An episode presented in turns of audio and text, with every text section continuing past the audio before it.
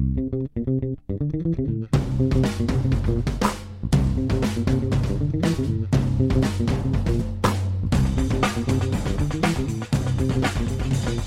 there, it's Gary Parrish. It's Thursday, November 30th, 2017. Welcome back to the Eye on College Basketball Podcast. Got Matt Norlander here with me, and this is the second of three podcasts we're going to do this week. So if you haven't subscribed yet, uh, go make sure to do that over uh, at iTunes. Rate it favorably. Continue to write great things about me in the comments. Five stars and great things about GP. That's what we're looking for. And while you're doing that, uh, we'll discuss uh, the latest in college basketball. Let's just start, in Orlando with uh, the ACC Big Ten Challenge. It hadn't been much of a challenge for the ACC historically, and especially uh, this year because the ACC's already wrapped it up. I don't know if they have a trophy, but if they do, it will reside in Greensboro uh, for another year because I think right now Big Ten is down 11 to 2 in the ACC Big Ten Challenge. And while that may or may not mean anything, uh, it does uh, serve as a reminder that the Big Ten's not off to a great start this season, is it?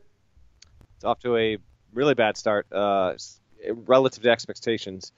Ranked fifth in KenPom overall in conference standings. The only teams that have a win in this challenge, we are recording this Thursday afternoon, so Michigan State hasn't played yet, are Purdue, which got a needed win against Louisville, and Nebraska, which beat Boston College. Every other team that is participating in this is over. Um, big month coming up here in December for the Big Ten, and it's a weird month because league play starts this weekend. We actually have we opted not to do our conference champion predictions in the preseason. We're like, let's just wait until conference play starts. Well, conference play frickin' starts in like two days. So we're going to have that up at CBSSports.com pretty soon here. Safe to say, I think we're all going to be picking Michigan State to win the Big Ten because it has clearly been the best team so far in this conference. Purdue is I still have a lot of confidence in what they can do. Minnesota dropped an opportunity at home against Miami on Wednesday night, and Minnesota has looked relatively strong, even though it did get outscored three on five against Alabama over the weekend. But other teams like Maryland, who you saw at the Emerald Coast Classic, uh, six and two at this point. Wisconsin is three and four. I mean, it's it's been an ice age since Wisconsin uh, had its fan base wondering about the NCAA tournament at this stage with a plus a sub 500 record. Obviously, when Bo Ryan retired, there were questions about whether the team would make the tournament, but at least they were above 500 at that point a couple years ago. Um, Michigan got its doors blown off against North Carolina on Wednesday. That was a close game for the first half, and then UNC cured itself from its horrific showing at the PK 80 and uh, wound up looking like the Carolina team that is uh, rightfully in the top 15. Northwestern hasn't been able to handle success and expectations to this point. Ohio State blew a double digit lead for the second straight game. Indiana looked as good as you could have expected Indiana to play against Duke, given its personnel. Shout out to Duke for, I guess, covering the eight and a half because it was a 75 all game.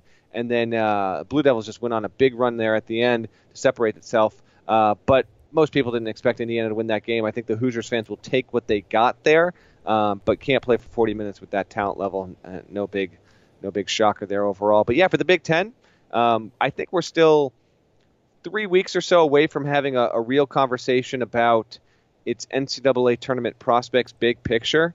Uh, but I think it is safe to say at this stage, when you've got a lot of teams that have already taken on three losses, Wisconsin's taken on four losses, and there is not one undefeated team left in the conference.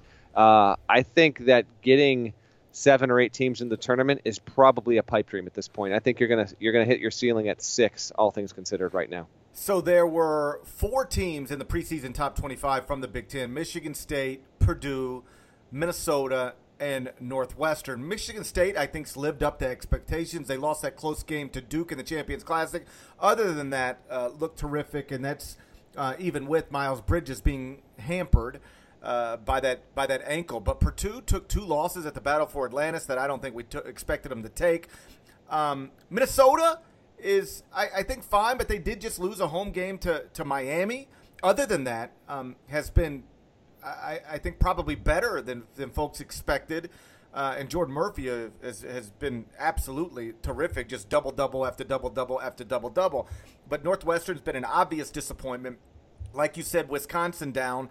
Maryland has now lost uh, two of its past three games to unranked opponents. First to St. Bonaventure down in Florida, then to a Syracuse team that might be better than we anticipated, but still isn't supposed to be great. Uh, Michigan just uh, you know, got ran off the court in Chapel Hill on Wednesday night. Iowa's got a loss to uh, South Dakota State. Ohio State is, you know, in a transition year under first year head coach Chris Holtmann, and Indiana obviously in a transition year as well. But um, I, I still think Michigan State's fine, everything that we, we, we thought they would be. But you're exactly right. Like uh, you could at least kind of envision a scenario where they might have challengers in the Big Ten, say a month ago. But right now, um, of of the major conferences, you'd probably feel most safe uh, picking Michigan State as the champion as you would anybody else in any other league, right? Definitely, definitely seems to be the case right now because I actually think Miami's got a pretty solid shot at giving Duke a good push in the ACC. Villanova looks like a, a pretty determined favorite in the Big East right now. They're sure. still undefeated, but but they still like you know Xavier Seton Hall. That like they, I could still see situations where they get challenged. Obviously, the Pac-12 seems like a total freaking toss-up at this point. We'll see if Arizona can right itself. Obviously, Kansas every single season looks like an overwhelming favorite, um, and that appears to be the case yet again. But I, I think Michigan State and Kansas are pretty much on an even plane right now. Um, we will let's let's allow ourselves to see what happens with December, and they've also got the weird scheduling kink there with uh, with the Big Ten starting league play just a couple of games this weekend for all teams involved, and then they go back to some non-conference play. You mix in finals with all of that, so there's plenty of time left for the league to to get some necessary uh, out of conference wins here. But we are essentially at the point where we've played more than half of the non-conference schedule, and so I, I don't think that the Big Ten can can change uh, its its big picture trajectory at this point. And this ACC Big Ten Challenge is the the defining event here that's that's showing you the the the harsh light on the league and that it's it's not as good as it's been in years past.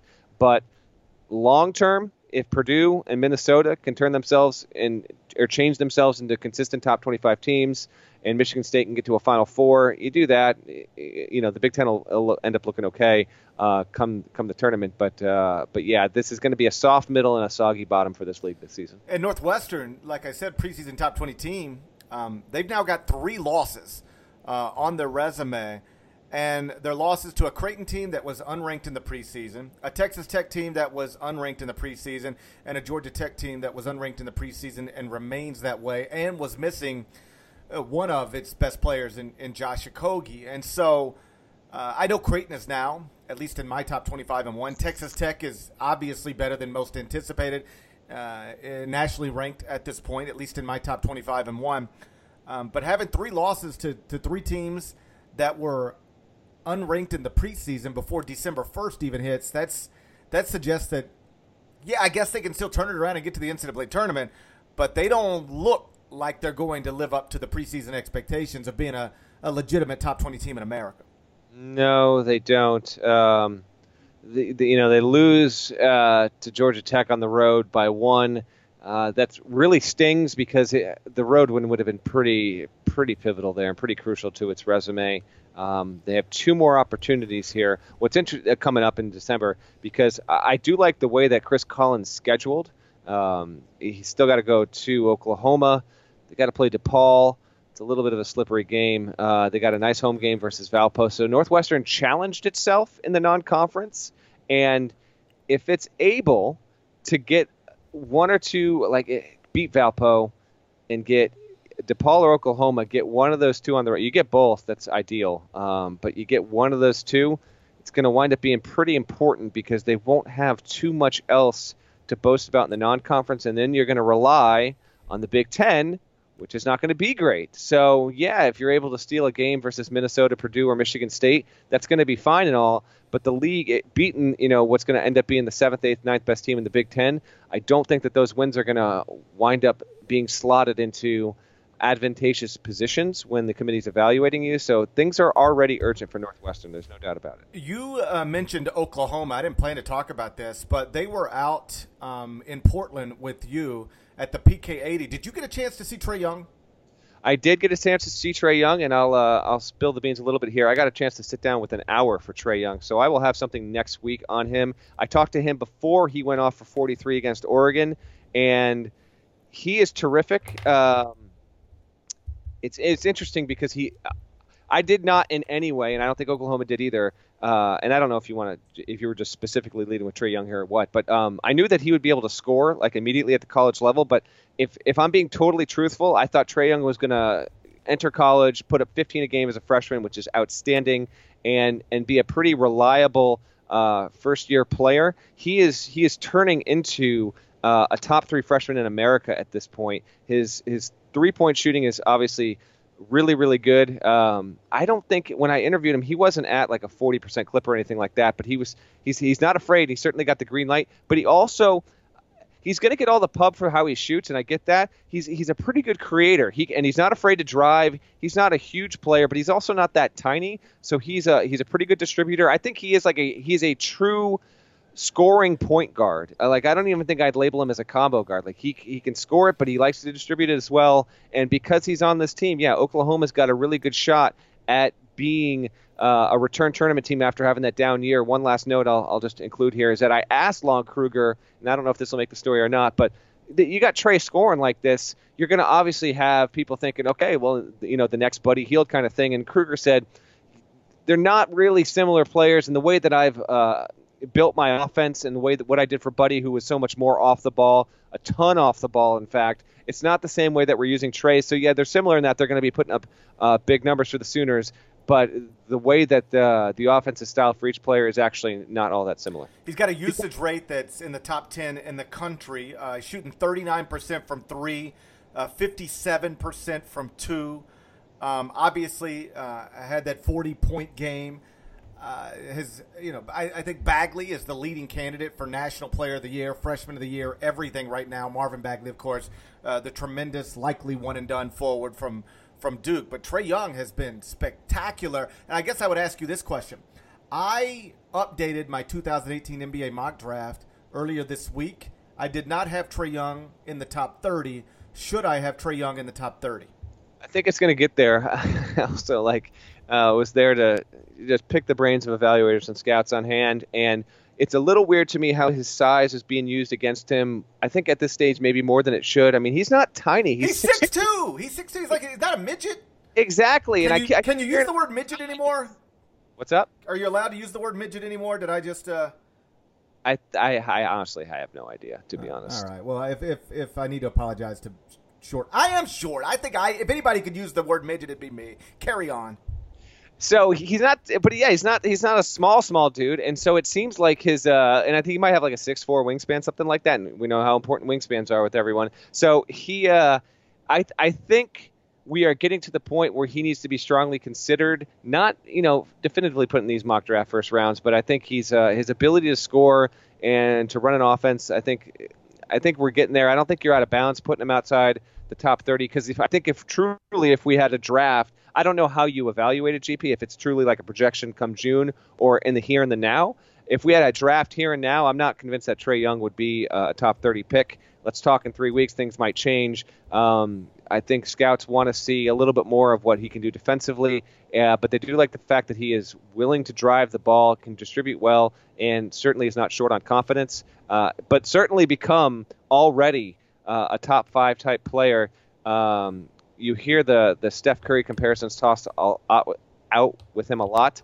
I asked him about that. I'll save that stuff for the story itself, but we certainly touched on uh, his feelings about being uh, compared to Steph, whether that's right, wrong, or accurate. Yeah, I mean he's six he's six two, like I said, and that might prevent him from being whatever it is people might want him to be at the NBA level. But he's five inches taller than Devin Downey, and Devin Downey obviously uh, was the player who uh, delivered the first loss of, of John Calipari's career uh, at Kentucky. That was on January 26, 2010, when he got 30 points, five rebounds, three assists, and two steals at a 68 62 upset of John Wall's UK Wildcats. So um, if Devin Downey could do that at five foot nine, there's absolutely no reason Trae Young can't uh, just wreak havoc on the Big 12 uh, throughout January, uh, February and March. Shouts to Devin Downey. Shouts to Chester, South Carolina. Shouts to Terry, MF, and Teagle, the legend. Let me tell you about SeatGeek, which is the smartest, easiest way to get tickets to,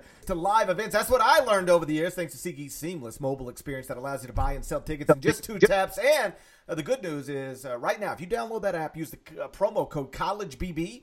uh, you're going to get $20 off your first SeatGeek purchase just by using that promo code uh, CollegeBB. And I don't mean just for a basketball game, I mean a football game, a concert, anything uh, that requires you to purchase a ticket to enter uh, the building, the stadium, uh, the arena. Uh, you can get that ticket through that SeatGeek app. So make sure you've downloaded the app. It makes for a nice Christmas present as well. A holiday treat for that special person in your life. You want to buy them tickets to something? Make sure to use uh, the SeatGeek app. And what uh, SeatGeek does is it searches multiple ticket sites for you, compares prices, so make sure you're finding uh, the best deal available. You don't have to search five different sites anymore. SeatGeek will handle that for you, so you're saving time and you're saving money just by using that promo code CollegeBB. That's SeatGeek, millions of tickets in one place. Norlander Pop Quiz. Love it. Let's do it. The nation's longest winning streak belongs to?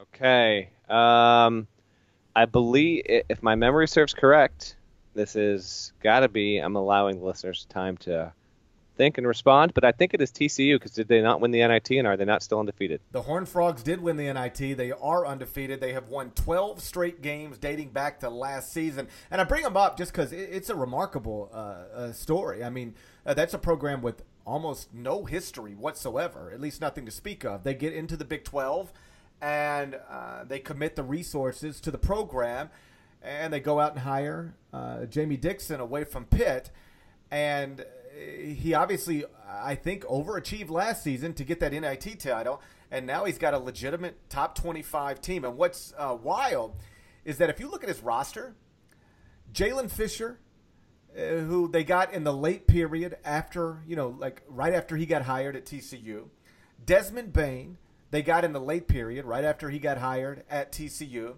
Kenrich Williams is somebody who had zero Division One scholarship offers coming out of high school. And those names I just listed, those are three of TCU's top five scores. So recruiting is now operating at a um, a historical uh, best level uh, for that program. And Jaylen Fisher was a consensus top, you know, 125 player in the country. Uh, but to be able to be doing this um, with the a roster of mostly unheralded guys is is is uh, pretty impressive work for Jamie and, and that staff, and um, it's just something. It's a reminder of something I've said a million times. With few exceptions, at the power five level, maybe even power six or power seven, if you want to get into that. With few exceptions, um, if you invest the resources in a basketball program and then hire the right guy, uh, you can win. It's not quite as easy to do it on the football side of things, but in basketball, you can get things done. And and they they've got a nice team at TCU right now. I saw them twice over the weekend. Um, that's a uh, I don't know if they're a real challenger to to Kansas in the Big 12, but uh, they're going to finish, um, you know, in the top, you know, three, four, five in that league. They're going to be in the NCAA tournament. I'd be surprised if they're not.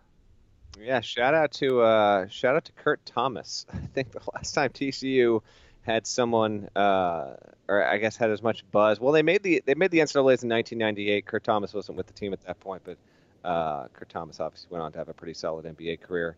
And I, if I remember correctly, he like, I think he like led the country in scoring and was close to leading in rebounding. I remember there being like a whole thing because I didn't know who the hell he was when he came into the NBA, but he was like this college beast. They are good this season.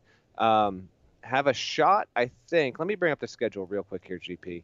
Um, so they've refreshed listeners' memories. Uh, they've beaten Tennessee Tech, South Dakota, New Mexico. Bonaventure's a solid win. They just took out Belmont. That's a good win, even though it was at home for TCU. Belmont's a solid team. They have Yale next on Saturday. Then they get SMU, and that's going to be a TCU home game. And then they get Nevada on a neutral out in LA. So if they can get through that, they've got a decent shot at going undefeated in conference play. That would be a pretty huge story. And uh, we'll know that by December 22nd. That's their final non-con game. That's against William and Mary, outside of when they have to play Vandy in the Big 12 SEC Challenge at the end of January. But uh, a quality team right now, and I I believe in them certainly as an NCAA tournament team. Like I think they're going to be a single-digit seed. Um, I want to see how they are able to handle success and when they go up against some, some serious teams, how they can how they can do because we just don't know yet. I mean, they were they were a solid bounce back team last season. Dixon's been a quality coach. We've known that for a while, but uh, but it is cool to have at least for me, like as a media person who's always looking for just different things to happen in a, in a given season, I, I always like that the Blue Bloods are good. Don't get me wrong, but when we can get uh, teams in these major conferences that have had these droughts for a long, long time, and then all of a sudden, oh, they're top 25 good. That at least it peppers in some difference uh, from year to year in college basketball, and I'm liking what TCU is providing here. I think they are uh, on their way to a pretty successful season, but I don't know yet if they are truly like a top 20 team or not. So we had Tim Floyd uh, announce his retirement earlier in the week, and then on Wednesday, uh, East Carolina announced that Jeff Lebo uh, will not continue as uh, its uh, head coach. He's completed 19 seasons as a Division One head coach. Never actually made the NCAA tournament. One argument uh, in his favor would be, yeah, but he had bad jobs relative to the leagues every single time, which is, uh, I guess, uh, accurate. But every school that he's coached at has made the NCAA tournament before, and yet he was never able to get there. You don't get many guys 19 years um, as a Division One head coach who never actually make the NCAA tournament. So that'll be part of uh, uh, Jeff Lebo's resume forever, assuming that he doesn't get another uh, Division One job. And I, I guess I'd be surprised if he if he did, but but who knows? There's 350 something of those jobs. Maybe maybe he lands one somewhere down the line. Before we get out of here. Uh, big game, and we touched on it earlier in the podcast. Scheduled for Thursday night, ACC Big Ten Challenge. It's Notre Dame uh, at Michigan State, two top five teams, and so this uh, should be terrific television. Do you just go with the home team here in Orlando? I do. Um, this is a, a tremendous. I mean, to get, I feel like we get maybe one of these a year, GP on a on a a true roadie, like a true, not like you know Champions Classic or or any uh, neutral floor tournament, to get an on-campus game between two teams ranked in the top five in non-conference play. Um, this is great. Uh, really looking forward to it. Michigan State does have the benefit of getting this game in East Lansing. Uh, Notre Dame's got a lot of good offense. They're both coming off tournament championship runs. Michigan State at the PK 80 and then Notre Dame famously in Maui, where Mike Brey decided to go topless in the post game, which is terrific. Uh, I'll take Michigan State. I do wonder. As I said that uh, Bridges wasn't 100% uh, in Portland. Maybe he's still not there. Maybe he doesn't need to be there tonight. Um, but uh, I do like. Give me Michigan State. Uh, like 79 74 in a pretty fun one. I'll take Sparty. Yeah, I, I think this is one where you got comparable teams, and anytime you got comparable teams, you your safest bet is probably just taking uh, the home team. So uh, you play this thing at Notre Dame. Give me Notre Dame. You play it in East Lansing. I'll take Michigan State. I, think you play it on a neutral. I take Michigan State just barely.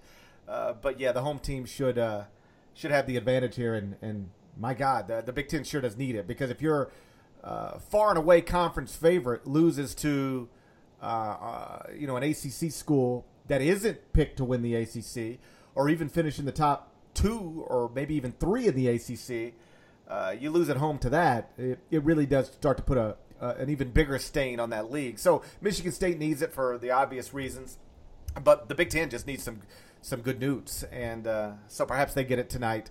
Uh, that game, of course, will be on ESPN, and we'll talk about it a little bit more uh, later on uh, this week when we look back on it on what will be the third podcast uh, of the week. We'll record that. What do you think? Friday or Saturday? Um. Uh, yeah, we'll have to figure that out on the fly. I, think, I think our Friday nights might be a little bit complicated here. So either we go like, see, you got the radio show though. So yeah, honestly, like it's either way late Friday or or Saturday morning. One of the two. Yeah. Maybe Tennessee will have a head coach by then. By the way. Yeah, I'm not trying to spend my uh, Friday night talking to you uh, on Skype. so let's we'll either do it tomorrow. We'll either do a Friday afternoon or, or or, or Saturday morning, and perhaps the Tennessee football program will have a coach by then.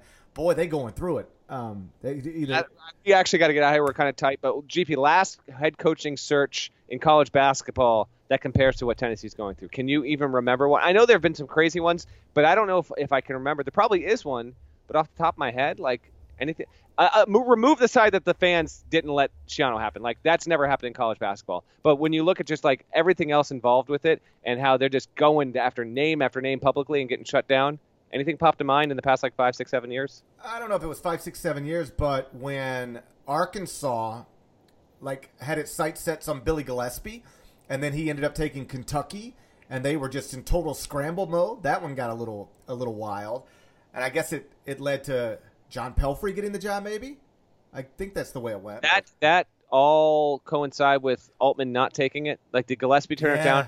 That th- was I- so that yeah, yeah. Altman actually technically took it and then left like within 48 hours. So yeah, that yeah. yeah, I think that one was pretty crazy. The Memphis one replacing John Calipari was was That was kind just- was That kind was a circus. yeah it was right. all it was all over the place. I mean like.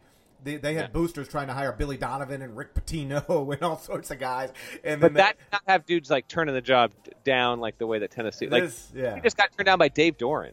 I mean, I mean, what is going on? I mean, that that's a that's a, a program that has won a national championship in my adult life, and Dave Doeren just gave you the double bird. So I don't know what's happening in Tennessee. They'll get a coach eventually. I'm just not real sure when. Remember, you can subscribe to the right. Eye on College Basketball Podcast uh, via iTunes. So please go do that. It makes a difference. We appreciate it. And then know that we'll be back very, very soon, either Friday afternoon or Saturday morning, but under no circumstances uh, late Friday night. Till then, uh, take care.